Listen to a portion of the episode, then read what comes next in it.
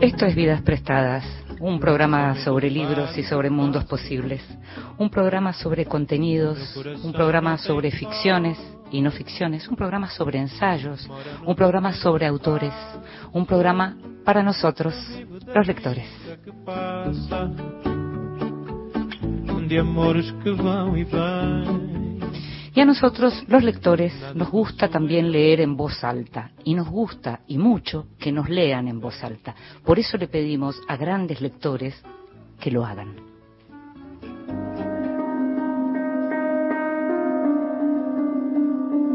En voz alta.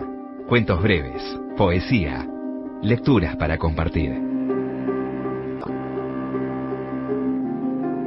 Con ese disparador viaja al pasado, planea un correctivo, lo adapta a sus intereses y convierte a su madre en la heroína. A su vez él se convierte en su madre. Con un vestido rosa y un par de chinelas de la hija de la dueña de la pensión, así disfrazado, va a la tienda. Firma tres papeles, le hacen un tatuaje en la nuca y se embute el casco. Una vez salido del shock electromagnético que lo transporta supuestamente a una fecha cercana a su nacimiento, pese a haber sido bombardeado por la propaganda acerca de las bondades del producto que tiene ajustado a la cabeza, queda pasmado. Iba por un parque junto a un gran río y sentía de la tierra su humedad y frescura. Era como estar descalzo, mejor. Anduvo un rato y después se sentó en un bar. Tuvo el engañoso recuerdo de una larguísima caminata y quiso cerrar los ojos. Pero para su propósito conmemorativo debía mantenerlos abiertos.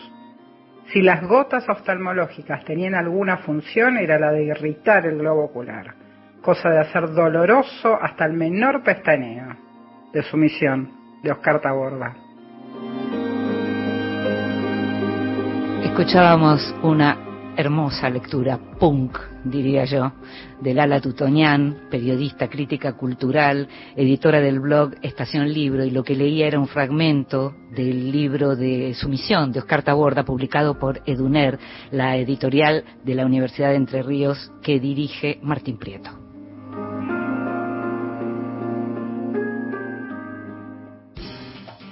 Estás escuchando Vidas Prestadas con Inde Pomeráñez.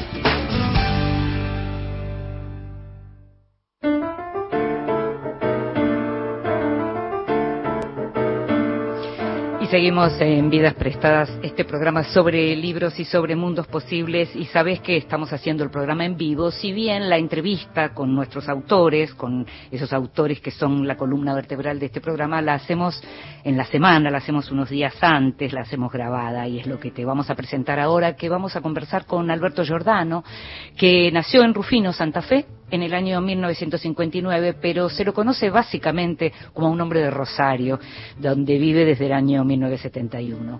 Alberto es un lector exquisito, un especialista en literatura argentina, es docente y crítico, muy prestigioso. Acá y en general en Latinoamérica también se lo conoce mucho. Es un investigador especializado en temas vinculados a la autobiografía y a los diarios íntimos de escritores. Pero curiosamente en los últimos años su escritura dio como un vuelco y su objeto de estudio pasó de ser el yo de los otros, digamos, al propio yo. Y esto fue a partir de la publicación en formato libro de sus diarios en Facebook. Entonces lo que antes era una prosa paciente y académica dio lugar a las pasiones y a la emoción nunca pierde la calidad narrativa. Los dos primeros tomos fueron El tiempo de la convalecencia y El tiempo de la improvisación y acaba de aparecer el tercer tomo de estos diarios que se llama Tiempo de más, publicado por Iván Rosado. Y casi de manera simultánea hay dos libros más de Alberto en librerías. El giro autobiográfico, que reúne dos viejos y clásicos libros sobre el tema que publicó Beatriz Viterbo. Y, hay un, y este tercero que es Volver a donde nunca estuve, que lo publicó Bulca Editores, una editorial chilena, y que lleva como bajada la frase algo sobre mi padre, y es la edición de un conjunto de recuerdos que están en los diarios, pero que están editados en forma independiente y que justamente son la memoria de ese padre muerto y también la memoria de la propia depresión, de manera que se puede leer como un libro otro, no son exactamente esos diarios, una especie de álbum familiar conmovedor y reflexivo. Te invito a que escuches la primera parte de la charla con Alberto Giordano. Bueno, Alberto, qué placer tantos años sin vernos, sin escucharnos y finalmente nos encontramos para este programa de radio. Gracias por recibirnos. No, no, gracias a ustedes por invitarme. Y bueno, evidentemente tenían que darse unas circunstancias muy extrañas para que nos reencontremos. Pero bueno. Sí, muy extrañas, es cierto, es cierto, muy extrañas y muy productivas, debo decirte, porque también esto tiene que ver con la cantidad de libros que estás publicando últimamente, profesor Giordano. Son muchos. Eh, sí, son muchos, sí, demasiado me parece. Lo que pasa que, bueno, se dio, se dio la circunstancia. Este, y viste que esta situación rara tiene también, por otro lado, esa especie de beneficio colateral de que de rato uno está más productivo y todos nos ponemos muy productivos y hacemos cantidad de cosas y programamos. Además, me parece que, el sinsentido de la situación hace que uno quiera programar mucho, por lo menos en mi caso. Entonces, de golpe me encontré con que sí, hay tres libros simultáneamente circulando. Es demasiado, va, digo, no es conveniente, pero bueno, es lo que salió y creo que tiene que Es interesante porque en un punto, digamos, se cruzan. Eh, estamos hablando de, de algo sobre mi padre, es la bajada de volver a donde nunca estuve, que es este libro que publicaste en una editorial chilena. Eh, estamos hablando de la mm, reedición de tu clásico El giro autobiográfico por Beatriz Viterbo y Tiempo de Más, que es la tercera parte de tus, em, digamos, de tus diarios de Facebook publicados por Iván Rosado, en donde lo que sí aparece, la, gran diferencia es que mientras en el giro autobiográfico vos te ocupabas de la autobiografía de los otros, en los volúmenes de tus diarios de Facebook y en Volver a donde nunca estuve, te ocupas de tu propio yo. ¿Cómo fue ese paso? Eh, mira, fue, fue un poco impremeditado, fue gradual y bastante impremeditado. O sea, eh, en un momento me encontré que, bueno, que tenía una cuenta en Facebook, empecé a hacer como una especie de ejercicios como si tuviese una especie de columna autobiográfica, ¿no? Porque bueno, eso me parece, claro, tal cual. Era, como una cosa así, algo que en otro momento lo hubiese hecho en un blog. Lo que pasa que bueno, circunstancialmente no tenía un blog y tenía Facebook. Y entonces me, puse ahí a probar y, bueno, me entusiasmó, me, gustó. O sea, la las cosas las escribo, digamos, apartándome a veces de Facebook, en Word, después la pego, o sea, tiene como un trabajito, eh, pero la idea de la recepción, no la idea, la vivencia de la recepción inmediata y del contacto con algunos lectores, eso me resultó muy, muy estimulante. Que en eso yo me imagino que se parece a una columna, uno sabe que, bueno, que la gente lo va a leer que hay alguien del otro lado, claro. Claro, que está ahí y que está ahí y que no, no necesariamente es un colega. Eh, eh, eh, otra cosa, otro efecto que para nada yo lo preveía y que fue muy propiciatorio de que siga es que los lectores que aparecieron no eran necesariamente colegas míos. en su mayoría no eran profesores críticos Mm. Eran otra gente, qué sé yo, escritores, amigos, psicoanalistas, o bueno, no sé qué. Pero, y mm. ese tipo de interlocución a través de la escritura, bueno, me gustó, me gustó y me estimuló, como para empezar a escribir sobre otras cosas. Te estoy escuchando y pienso que vos estás acostumbrado a una recepción porque sos docente, entonces, claro, muchos años de hablar para alguien, clarísimamente del otro lado, que está ahí. Ahora está del otro lado de la pantalla, pero hasta la pandemia, muchos años de dar clase y poder, digamos, advertir la recepción de lo que vos pensabas. Este, Por ahí para escribir te estaba faltando eso. Sí, o sea, yo escribo desde hace mucho, escribo ensayos, eh, tuve siempre un interés en que, aunque fuesen ensayos académicos, tuviesen alguna impronta personal. De hecho, se me fue colando lo autobiográfico cada vez más desde mediados de la primera década de este siglo. O sea, venía como atento a eso y con una práctica de escritura, pero bueno, siempre ligada al ensayo, ¿no? A hablar de los libros de otros y bueno, ahí intercalar uno algo.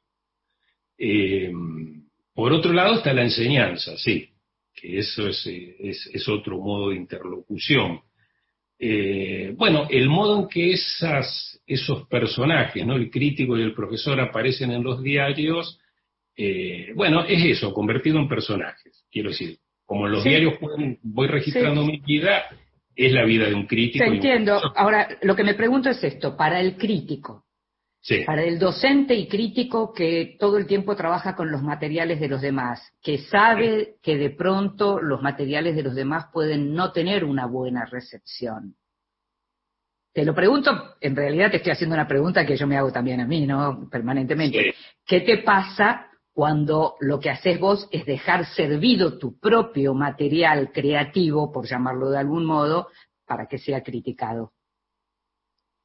Eh, y da miedo eso? No, no, no, no, en absoluto. No, no, lo que te iba a decir es que me gusta mucho más, pero eso también lo descubrí en estos dos últimos años. Yo vengo con esta práctica del diario en Facebook, que después lo edito como libro, ya desde el... O sea, empecé a escribir el primero a fines del 2014. Sí. Eh, los en los dos primeros años tuve como una especie ahí de, de, de, de microcrisis eh, o, bueno, se me volvió una especie de situación crítica el tener que escribir estas cosas y al mismo tiempo llevar paralelamente la escritura del ensayo académico. Eh, eso parece haberse resuelto en favor de una escritura que no sé si seguirá siendo la del diario, será otra cosa, pero la otra es como si parece que es, no sé, que es un ciclo que se, que se cerró. Entonces, eh, no, no, me, me, da, me gusta más esto, me gusta más... Este, nuevo Giordano. Sí, o sea, me gusta más esta nueva práctica de escritura, lo que, lo que, mm. lo, que me exige es más que la otra, pero también lo que me da y, y, el tiempo que paso haciéndola, que es un tiempo que me gusta mucho. O sea, disfrutás de escribirlo. Sí, mucho, mucho, mucho. ¿Y qué pasa cuando volvés Vos decís, el, título del libro, algo sobre que, que, tiene que ver con tu padre, es Volver a donde nunca estuve. Pero, ¿qué pasa cuando volvés a donde sí estuviste, que son lugares de mucho dolor, que tienen que ver con el abandono, con la enfermedad y con la enfermedad, incluso con la depresión, algo que en lo que te detenés mucho en volver a donde nunca estuve, la depresión propia, tu propia depresión.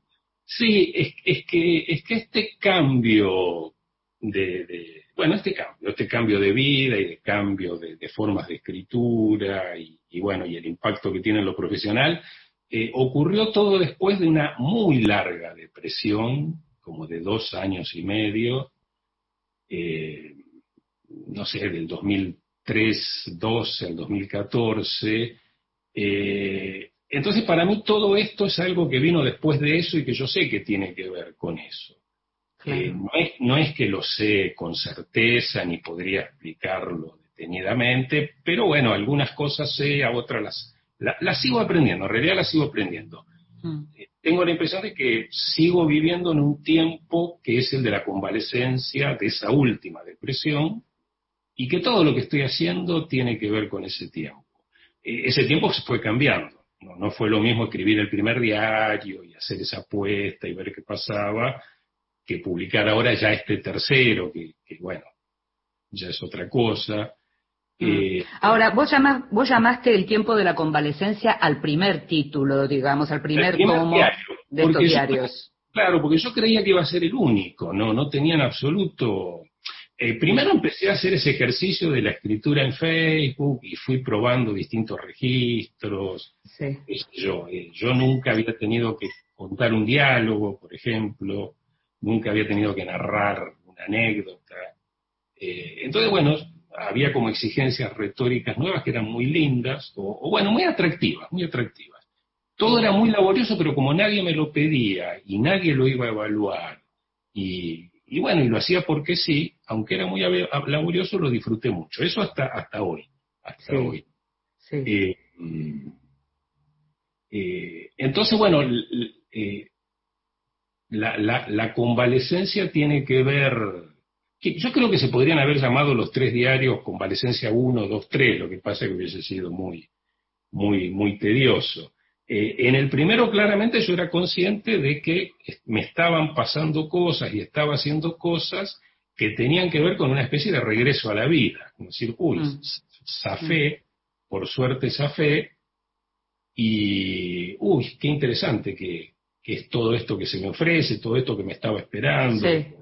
por Sí. si volvía, y supongo que en ese clima de, de- de- de bastante, de bastante dicha, que es el de volver a estar bien, ¿eh? nada más, quiero decir, no es que pasó nada extraordinario después de la depresión, pero había sido tan bravo lo otro que volver a tener ganas, volver a alegrarme, volver a tener proyectos, lo vivía con muchísima intensidad. Me- ve- te, escu- escucho, te escucho y pienso eh, que, que aparece esta manera de decir como, como de, de continuar en la convalecencia casi como un conjuro, ¿no? Porque es un poco Sí. cuando, como el tema de los alcohólicos cuando dicen alcohólico en recuperación, o yo siempre digo que, pese a que no, no fumo hace 22 años, siempre digo que soy fumadora en recuperación, ¿no? Como una manera de protegerse, ¿no? Hay, Sí. hay algo de eso. No, sí, sí, lo, escribí, me imagino, en varias entradas. Eh, siempre digo, no, no, nadie sabe muy bien por qué ocurre una depresión. Realmente no lo sabe nadie. Eh, y uno, bueno, lo vive como puede, lo acompañan quienes pueden, hay analistas, hay psiquiatras, pero bueno, hacen lo que pueden mientras eso ocurre. Eh, cuando uno sale de eso y, y bueno, sale más o menos bien y, y algunas cosas puede pensar, conjeturar, hipotetizar, ah, tal vez fue, fue por esto, tal vez fue por aquello otro, pero incluso en esos casos uno advierte que hay algo que no sabe muy bien a qué responde y que, y que uno con eso tiene una relación de intimidad enorme. Entonces para mí es algo muy parecido a, a- a esto que vos decís, ¿no? La situación. eh, es decir, hay alguna especie de adicción en juego a- al melodrama, a la desesperación, a, a, no sé, a caer abatido por un juicio superyoico, no sé, hay alguna pulsión autodestructiva en juego. Sí, Bueno. y a, a verse, en algún, creo que en este último, en tiempo de más, al comienzo mencionás algo así como esa adicción a verse a uno mismo sufriendo, decís, o algo por el estilo, eh, ¿no? eh, ese es el aspecto por ahí el más, el más, el más patético de, de- Mm. de- creo que de distintas, de distintos malestares, ¿no? Pero Mm. el deprimido siempre es un poco espectacular, siempre. Bueno, este, este año vi, vi esta- esa obra, y lástima no me voy a acordar nada, con María Oneto, que es un monólogo de una, si no se llama La mujer deprimida, le pasa raspando, eh, creo que la vi, la vi a principios de este año en Buenos Aires. Y bueno, lo que explota mucho ese monólogo es justamente el, el carácter espectacular y de demanda excesiva al otro, e incluso el costado vengativo que tiene la depresión respecto de los otros, ¿no? Mm. Pero bueno, uno, vamos a suponer que uno atraviesa todo eso, lo, lo- se desprende de eso, y, y lo que queda es el misterio de, bueno, pero ¿y por qué no elegí un camino menos costoso? O por qué ahora sí y antes no. Claro, eh, ese, por ejemplo, yo le encontré, le pude más o menos encontrar más explicaciones, porque es algo que sucedió. En realidad tuve tres depresiones grandes en mi Sí, vida. sí, sí. Eh, es- la salida de esta última fue bastante diferente y un poco reescribió las otras, o la interpretación que yo me hago de las otras.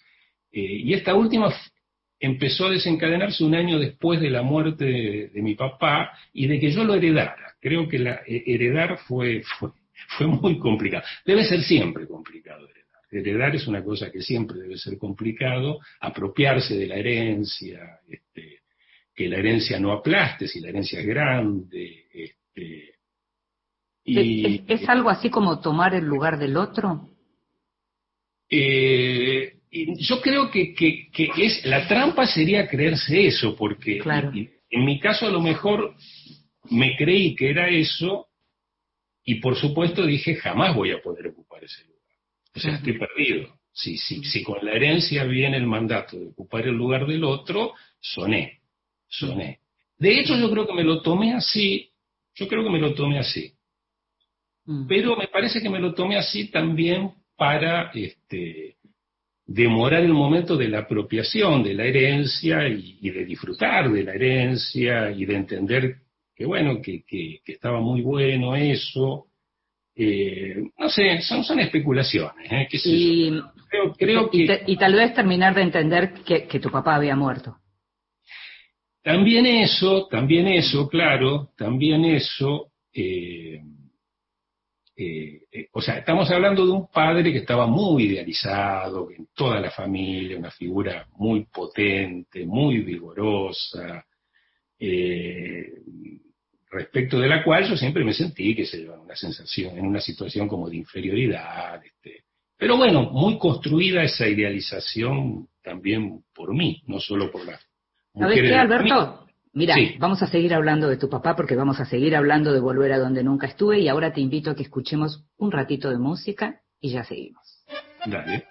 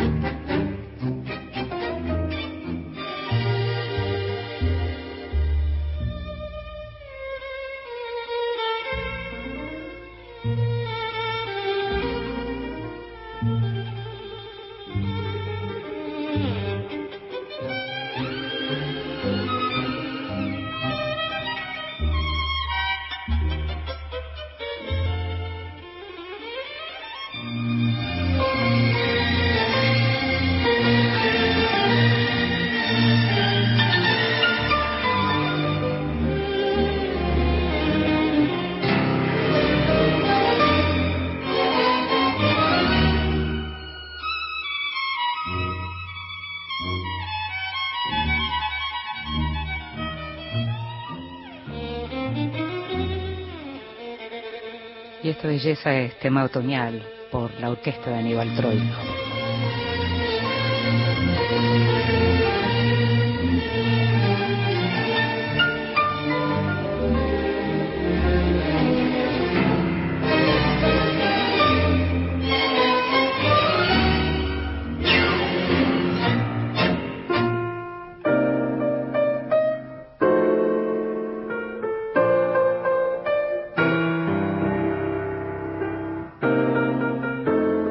Extranjero, libros de los que se habla en el mundo.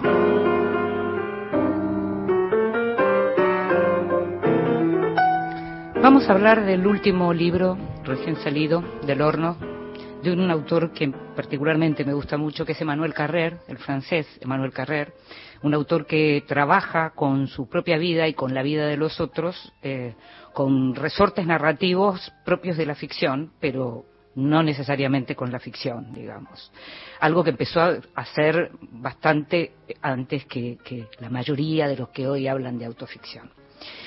Pero no te voy a hablar de la novela por el éxito de la novela en sí, que le va muy bien. En la primera semana lleva vendidos 200.000 ejemplares en Francia, todavía no está, por supuesto, en Argentina. La novela se llama Yoga.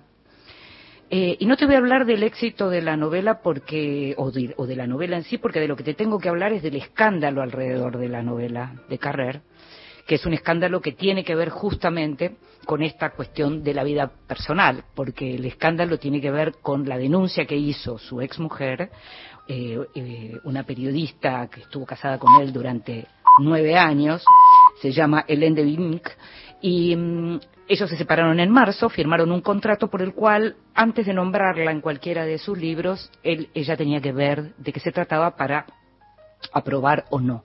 Ella lo explicó así. Dijo, durante los años que vivimos juntos, Emanuel podía utilizar mis palabras, mis ideas, sumergirse en mis duelos, mis penas, mi sexualidad. Pero él lo que dice es que ahora ya no, ya no está autorizado a eso.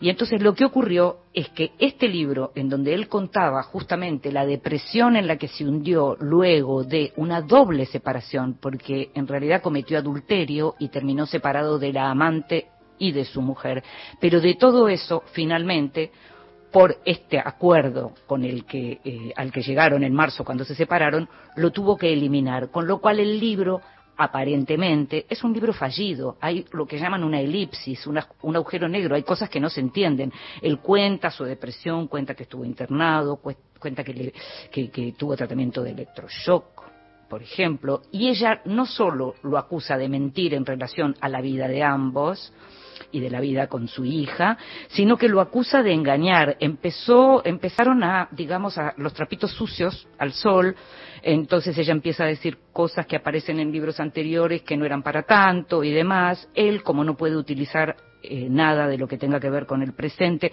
utiliza así fragmentos de libros anteriores, por ejemplo, de vidas ajenas. Bueno, en fin, no puedo decirte si el libro es bueno o no es bueno. Se está hablando muchísimo y esta sección tiene que ver con eso, los libros de los que se hablan afuera de la Argentina.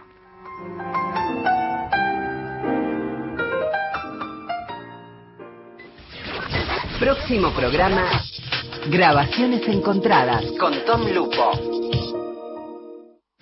La radio, pública. La radio pública tiene buena música. Música. Ahora, nacional, en todo el país. 12 de la noche, 32 minutos. Todos fuimos, todos somos, todos podemos ser. El exceso de velocidad es la principal causa de víctimas fatales y de lesionados por accidentes de tránsito. Respetar las velocidades permitidas reduce el riesgo de vida no solamente para los que manejan, sino también para los peatones. Soy Dani Jiménez de Vorterix y Conduciendo Conciencia.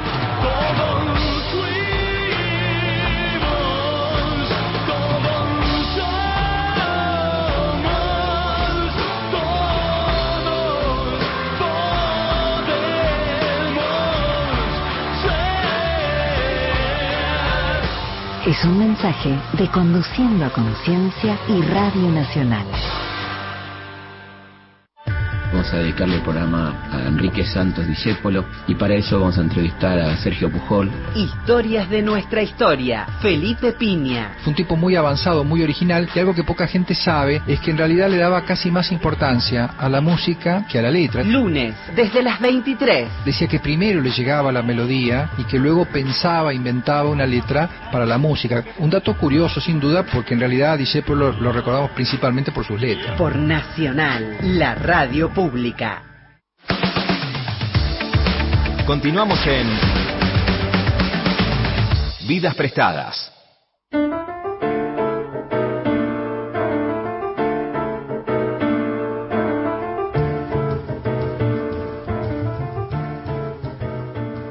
Y seguimos en Vidas Prestadas, este programa sobre libros y sobre mundos posibles, y estamos conversando con Alberto Giordano, docente, académico, crítico literario de prestigio y ahora también en los últimos años autor de diarios, de diarios autobiográficos y de este libro precioso que se llama Volver a donde nunca estuve, algo sobre mi padre, que publicó Bulk Editores. Hay un, en la página 128 hay un momento en donde hablas del duelo, y digo hablas porque estamos hablando de un narrador que en este caso es claramente el autor, eh, que dice, según lo viví después de la muerte de papá, el duelo es un proceso ambiguo, en el que uno se va desprendiendo de quien amó, a la vez que se resiste a abandonarlo para poder amarlo de otro modo en el tiempo de la supervivencia. Contar con el aliento imaginario del ausente para que el proceso sea lo menos costoso posible es de gran ayuda. Escribir este libro fue también cerrar un poco el capítulo muerte del padre, duelo, esto que estábamos hablando antes de la pausa. Sí, sí, sí, seguro que sí. O sea, en realidad e, este libro, este libro es, el, es un libro que nunca lo escribí como tal, sino que lo compuso y lo editó un amigo eh, Alfonso Mayo, que es un muchacho marplatense que vive en Santiago de Chile, eh, después de que se publicó el segundo diario, El tiempo de la improvisación, a Alfonso se le ocurrió que tal vez yo podía juntar los fragmentos dedicados a tu padre. Claro, mm. juntarlos y si él me dijo, si escribís algunos otros más, se podría armar un libro. A mí excelente idea, excelente. Fue muy buena idea. Yo en mm, principio me negaba, me parecía que, los fragmentos funcionaban bien dentro del diario, que si yo seleccionaba algunos, por ejemplo, otra amiga me decía que hiciese lo mismo con los de Aira, donde aparece Aira. A mí digo, me parece que funcionan metidos en el diario, que aparezcan circunstancialmente. Pero lo cierto es que a partir de que Alfonso me dijo eso, yo empecé a escribir, y en el tiempo de la improvisación hay, hay mucho más sobre papá, y, en, este, en ese tercer momento, o sea, el del año pasado, yo creo que ahí sí hay como algo de, no, no, de cierre, porque no creo que se cierre nunca la relación con un padre, por, por suerte en este caso, pero, pero sí hay algo como de que hay una, una cierta apropiación que yo hice de la historia, de papá como personaje, de mi personaje de hijo, y esa, bueno, es la versión es casi una novela, es, tu novela, Giordano. Claro, claro. Yo este año volví a análisis circunstancialmente tres o cuatro veces y Alfonso me decía, y ahora le, hablarás de tu papá, y es el personaje del libro. Le digo, vos sabés que sí, vos sabés que sí. Qué impresionante eso, claro. La versión de papá ahora es la del libro. Digo, es eh, yo que he hablado de papá en todos los análisis, en este le estoy contando el Aldo del libro, que es un Aldo, claro, que yo ya lo veo eh, bueno, muy, muy diferente, muy diferente. Ahora, eh, es un, es un Aldo que, como me estabas diciendo hace un ratito, era no solo visto así por vos, sino por toda la familia, un Aldo con el que tu madre siguió soñando mucho después de separada, por ejemplo, mucho después de abandonada, incluso podemos decir, no solo de separada. De abandonada, de abandonada, no, que quedó ligada a él por un vínculo de abandono que resultó imperecedero. Y, yo creo que todos también quedamos de algún modo enganchados a ese vínculo. Eh, la relación siguió hasta el final, de hecho mamá fue la última persona que lo cuidó, papá, pero siempre desde ese lugar de la, la que en algún momento fue abandonada por otra mujer que fue la amada. Eh, todo eso para mí obviamente fue un quilombo en mi, mi vida. En mi vida personal, digo, eso, eso forma parte de la herencia, ¿eh? de la herencia Obvio de la herencia que, que, es ambigua, que tiene cuestiones pesadas, pero también tiene, por ejemplo, la figura del que se enamora y deja todo por amor. Es peligrosa, peligrosa. Si hay hijos, eh, no, no hay por qué recomendarla. no, claro, para un personaje de un libro está muy bien, para ser el padre de uno es bastante más duro. es duro, es duro. Por otro lado, que el padre de uno sea alguien que podía enamorarse con tal intensidad y que podía amar con tal fuerza, eso no estuvo mal, ¿eh? no estuvo mal. Pero bueno, había que recibirlo, había que apropiárselo, había que vincularlo con uno. Yo soy muy diferente muy diferente, pero al mismo tiempo, tal vez ahora me identifico más con él. Ahora que ya cayó esa especie de idealización, no sé si cayó, pero bueno, está matizada. ¿Tiene que ver con la edad también, Alberto? Sí, por supuesto, por supuesto. ¿Y con la paternidad? Con la paternidad decisivamente, de una manera decisiva. Mm, con mm. la paternidad, con la edad. No, no, y tiene que ver con haber pagado, lo, no sé qué fue lo que pagué, pero yo creo que con la depresión pagué algo. Eh, mm. La culpa de estar vivo y que el otro esté muerto, la culpa de darme cuenta de que finalmente no era tan extraordinario como creíamos, eh, la culpa de que en algunas cosas yo soy mejor que él, mejor ¿Ah, padre. sí? A ver, eso me interesa. Ya parezco tu analista, pero eso me interesa. Y eso, eso es algo que demoré muchísimo tiempo en darme cuenta y yo creo que papá mismo había, me lo decía. Pero bueno, como yo no, no, no estaba en posición de escuchar ningún reconocimiento de ese tipo, siempre el vínculo fue muy, muy afectuoso, muy cariñoso, eso siempre lo Sí. sentí. Sí. Pero hay cosas que yo después las recordé y digo, Nancy, claro, estas me las decía papá, qué sé yo. Que mi vida era mucho más interesante que la de él. Papá eran cosas que yo no las podía ni pensar. Y, y- y bueno, creo que es cierto, creo que es cierto. ¿Qué te pasa, qué te pasa, Alberto, cuando ves esa foto que está en el libro, esa última foto antes de que él eh, se enfermara, digamos? Eh, se lo ve a él vital, se lo ve vital en esa foto. Y es Eh, que, sí, sí, es que papá tuvo, o sea, antes de la muerte tuvo una, una CB que de, de un momento para el otro lo, in- lo dejó inválido de una manera radical. Papá a los 75 años era una persona muy, muy vital. Eh, los días antes de la CB, que yo estuve casi todos con él, eh, nos encontramos en Rufino, de Rufino nos fuimos en un remis a, a Villegas, que había un homenaje a Puy, después esa noche nos vinimos en un colectivo a Rosario para pasar acá el Día de la Madre, al día siguiente se fue en colectivo a Córdoba, o sea, esa era la vida del papá en ese momento. Eh, y bueno, tuvo la CB, quedó inválido, quedó afásico, y eso duró ocho años, eso también Claro, Una tortura. Mm. Y una Para tortura él y para todos. todos, Sí, también la depresión puede tener que ver con el alivio de que eso haya terminado. Mm. En esas situaciones llega un momento que uno dice, bueno, por favor, que se muera de una vez, al mismo tiempo que sufre muchísimo por la inminencia de la muerte. Mm. Eh, bueno, como es la vida, ¿no? Que, Alberto, mencionaste recién a César Aira y sos una de las, no solo sos un personaje de Aira, sino que sos una de las personas que más conoce a César, más conoce la literatura de Aira, más, más conoce su obra. Eh, es un escritor que, como sabés muy bien, hace muchos años que no habla con periodistas en la Argentina. Soy de las que tiene la fortuna de haberlo entrevistado un par de veces antes de que tomara esa decisión, pero lo cierto es que hace mucho, sí. Claro. pero hace mucho que, que César no habla. La última vez lo- hablé con él por la calle, pero digo, hace mucho que no habla en público. Me gustaría que le cuentes a los oyentes, ya que sos además un, un profesor muy prestigioso y muy conocido, que, que expliques el valor de César Aira para la literatura argentina, que yo sé que es un seminario, pero que No. tenés esa capacidad de, de- de poder re- resumir en, en poquitas palabras qué significa César Aira para nuestra literatura. Yo creo que sobre todo el gusto por el juego, por la invención, eh, el, el separar la literatura de la moral para poder inventar cosas, pensar cosas que van a resultar muy conmovedoras y muy transformadoras para mucha gente. E- e- ese desprendimiento de lo moral creo que es, eh, es- es algo muy, muy, muy importante con relación a la literatura de Aira. Eh, yo siempre cito, Mm. siempre cito algo que él dijo en una de las primeras entrevistas que le hicieron en, en una revista de la que salieron dos números, se llamaba Pie de Página. Yo supongo que ahí Aira tendría treinta y pico de años. Él dijo, yo nunca usaría la literatura para pasar por una buena persona.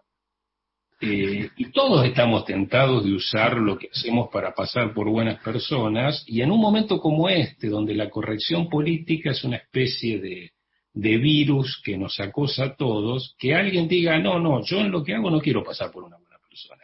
En todo caso, me volveré interesante si lo que hago lo es, me volveré atractivo, pero no, lo, lo de buena persona lo dejamos para, para otro campo. Alberto, Eh, y, si, y si viene alguien y te dice, yo quiero empezar a leer Aira, pero tiene más de 100 libros, ¿por cuál empiezo? Eh, yo siempre digo la novela china, lo que pasa que no está circulando. No se consigue, claro. No, eh, entonces diría cumpleaños. Si, Mm. si se consiguiese la novela china, la novela china. Si no, cumpleaños. Cumpleaños que es una especie de novela ensayo que él escribió cuando cumplió 50 años. Exacto. Y es muy linda, es muy linda. Y si no, como me hice monja. Es una Ay, especie yo adoro. de biografía rara. Adoro como me dice monja.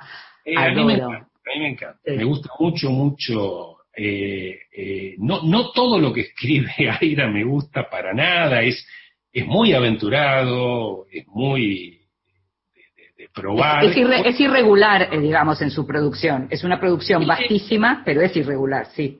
Pero no, no solo por lo irregular, sino que yo soy un lector bastante más conservador que el tipo de escritor que es Aira. Entonces, hay cosas que yo entiendo que está queriendo probar algo, pero bueno, yo no los, no los sigo, no los puedo seguir.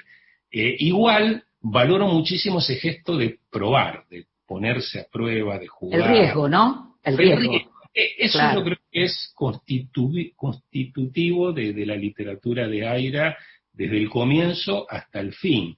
Del riesgo y asumido con ligereza, no con esta carga moral. No dramáticamente, En claro. absoluto, para nada. No que el escritor es alguien. No es el escritor sufrido, César, no. Claro. No, para nada. Claro, claro, claro. No, no, y eso lo transmite, transmite también eh, la persona, ¿no? En la charla.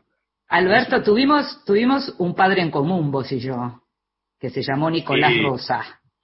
Claro, pero vos sabés que yo no lo puedo, no lo puedo identificar como padre, ¿eh? más allá de que, más allá de que las circunstancias indicaban que ese eran, que esos eran los lugares, Sí. por, por edad, porque fue mi profesor, porque fue mi director, pero eh, esto lo he charlado a veces con, con otros amigos. Digo, por el modo en que actuaba Nicolás, parecía Sí. una especie como de hermano mayor, que a veces, así, te, a veces sí. te guiaba y a veces te ponía una zancadilla, Es cierto, a sí. veces te estimulaba y a veces te pegaba un corrón de atrás. Entonces vos estabas medio desprevenido. O sea, eh, no, no, no fue una mala escuela en el sentido de que tuve que aprender a cuidarme, además de a, que- además de a querer, pero en ese sentido no, no, no me da como padre. El padre para mí es alguien muy querido y que yo sé que me quiere. Y con Entiendo. Nicolás nunca podía saber muy bien si te quería o no, y realmente tampoco sabía. Yo, yo, estoy hablando de mí, ¿eh? más allá de, de la admiración y, y todo, digamos, lo que hemos hecho juntos y lo que recibí de él, pero Sí. es una figura rara, es una figura muy rara. Lo que sí es una figura muy interesante para, para rememorar y pensar. Y para pensar también en la libertad de pensar en un punto, porque él podía en todo caso, efectivamente, esto que vos decís cuando ahora me gustó la palabra, zancadilla, pero lo que es cierto es que él, eh, como él mismo además era una persona que, y un docente que cuando empezaba a hablar, como, como él decía, la figura del anacoluto y, y las ramificaciones de su discurso, ¿no? Eh, lo, lo que hacía era de alguna manera habilitar a que uno probara también pensando, lo cual está Sí. muy bien. No, por supuesto, sí, sí, no, no, en un medio tan tendiente a la, digamos, a, a la pretu- no, no me sale la palabra, sería, a- bueno, el sometimiento de uno sobre Sí, otro. sí, la so- a la sodomización.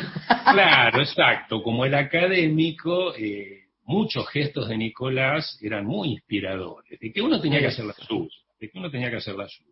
Eso. Bueno, yo irónicamente, hay, en el tiempo de más hay dos fragmentos dedicados a él a partir de la lectura de un libro de, de Lilita- de Milita Molina.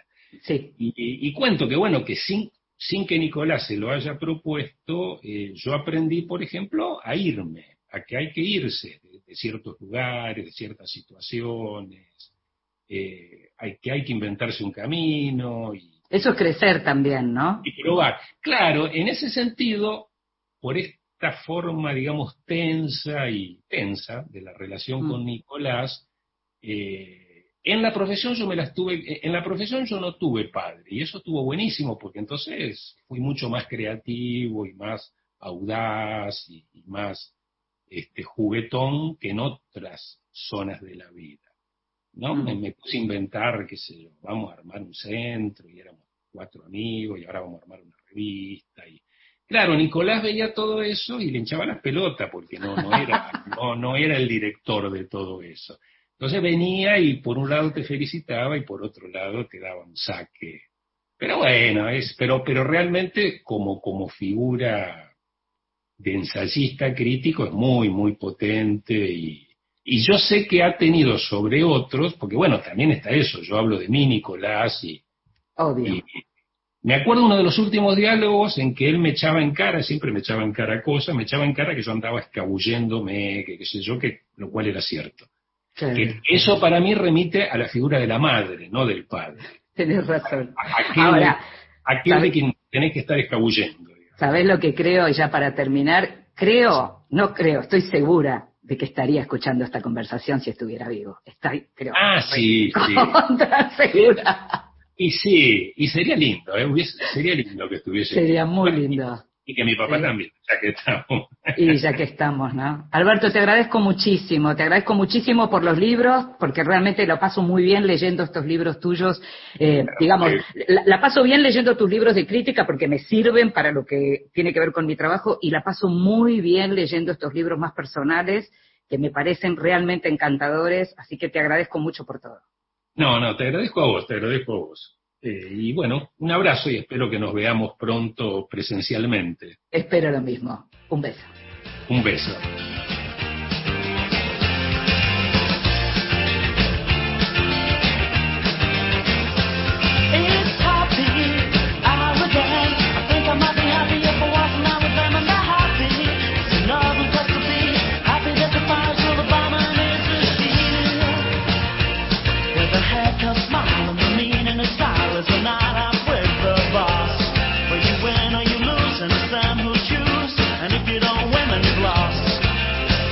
What a good place to be.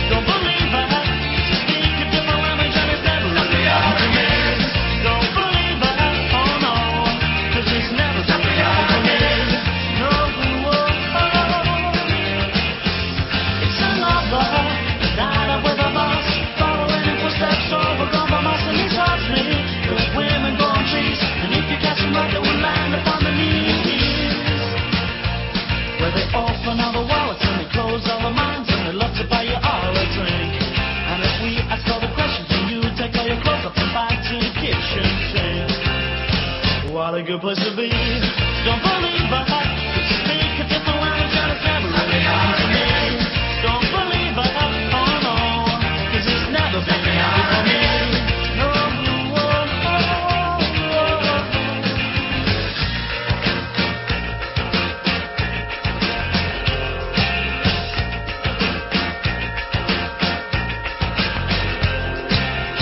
oh. What a good place to be.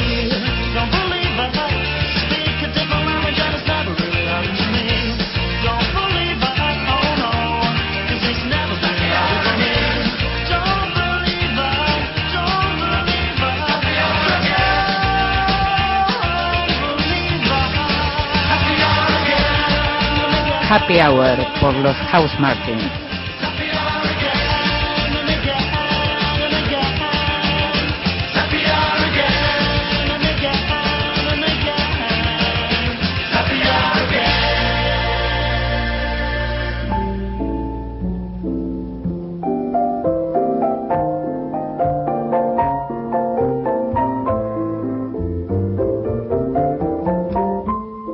Mesita de Luz. Grandes lectores nos cuentan qué están leyendo. ¿Qué tal? Yo soy Martín Becerra, soy profesor, investigador en temas de política de medios, de tecnologías de la información. Para la sección Mesita de Luz, eh, les cuento que estoy, bueno, releyendo un libro sobre boxeo, que es medio un clásico, yo soy aficionado al, bo- al boxeo, se llama Entre las Cuerdas, y es una especie de memorias que tiene Luau Wakant, eh, es un sociólogo con, con una perspectiva eh, etnográfica y es una mirada también introspectiva porque cuenta parte de la experiencia que él ha tenido en, en un gimnasio en Chicago, este, al que asistió tres años y es una mirada súper interesante, un poco, digamos, exótica sobre este deporte, sobre el boxeo, ¿no? Y sobre la marginalidad, la masculinidad, los temas raciales en, en la Chicago de fines del siglo XX. Y también estoy leyendo, por primera vez, no lo había leído, otro libro que no tampoco es nuevo, que se llama Freud en su tiempo y en el nuestro, de Elizabeth Rudinesco, que es una biografía de, de Freud justamente, es una biografía que de alguna manera inserta parte de, lo, de las contribuciones de Freud en el contexto histórico en el que, en el que vivió y el diálogo que tenía, diálogo conflictivo que tenía con teorías, con el germen de las teorías psicoanalíticas y, y en general con la medicina de su época. Bueno, que estén bien y cariños. Gracias al profesor Becerra. Si lo querés seguir, está en Twitter como Aracalacana.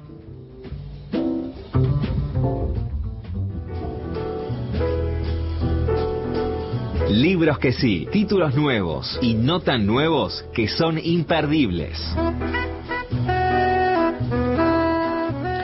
Tengo tres libros muy diferentes, ¿sabes? Para recomendarte esta vez. Son bien distintos, son bien distintos como me gusta también leer a mí, que no, no, no siempre estoy de ánimo de ficción o de ánimo de ensayo o así, digamos, hay un poco de cada cosa. En primer caso hay, el libro es una vida crítica, un libro que es un- en realidad una reedición de un libro de María Gainza, la autora del nervio óptico de La Luz Negra.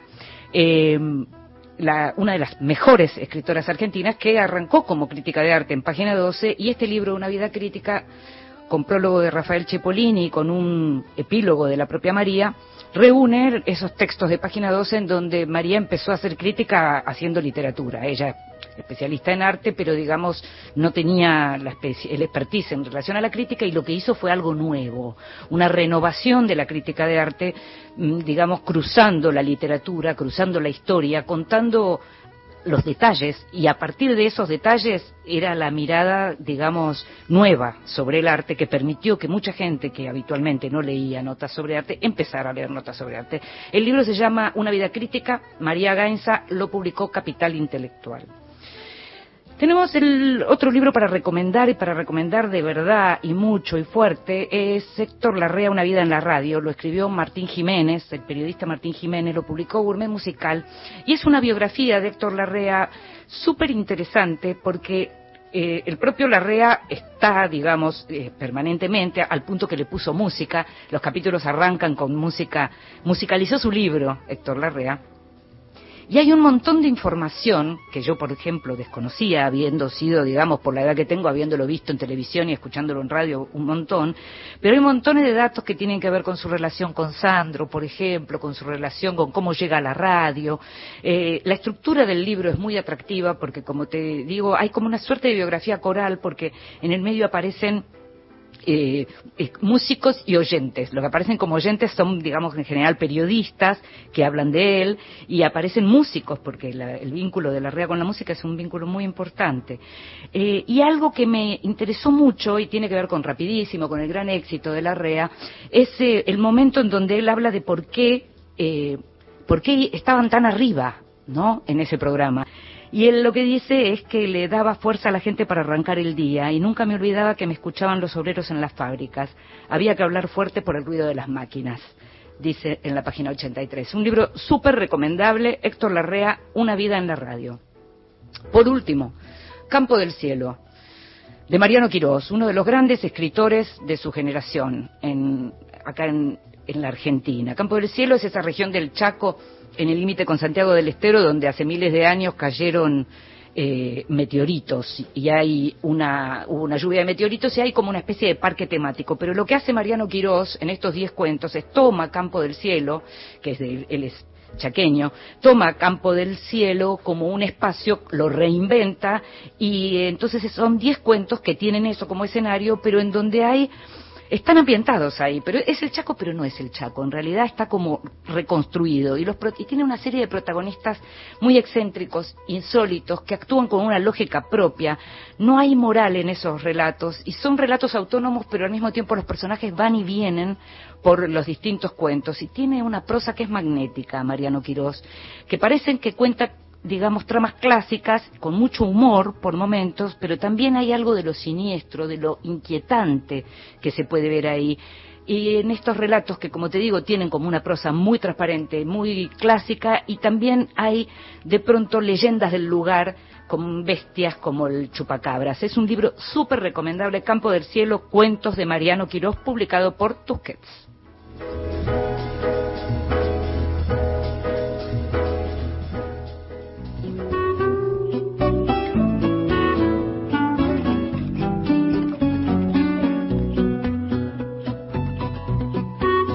Y nos estamos yendo. Como sabes, estamos haciendo este programa en vivo. eh, lo estamos haciendo desde el Estudio Mayor de, Ra- de Radio Nacional acá en la calle Maipú. Nos estamos yendo, te decía, en la operación técnica estuvo Víctor Pugliese, en la producción consiguiendo todo y más y musicalizando también hoy, Gustavo Kogan. Me llamo Inde Pomeraniec. Nos estamos escuchando siempre. Chao. Pequeno espaço, vivo da vida que passa, de amores que vão e vêm. Nada possuem meu nome e nem vejo ninguém.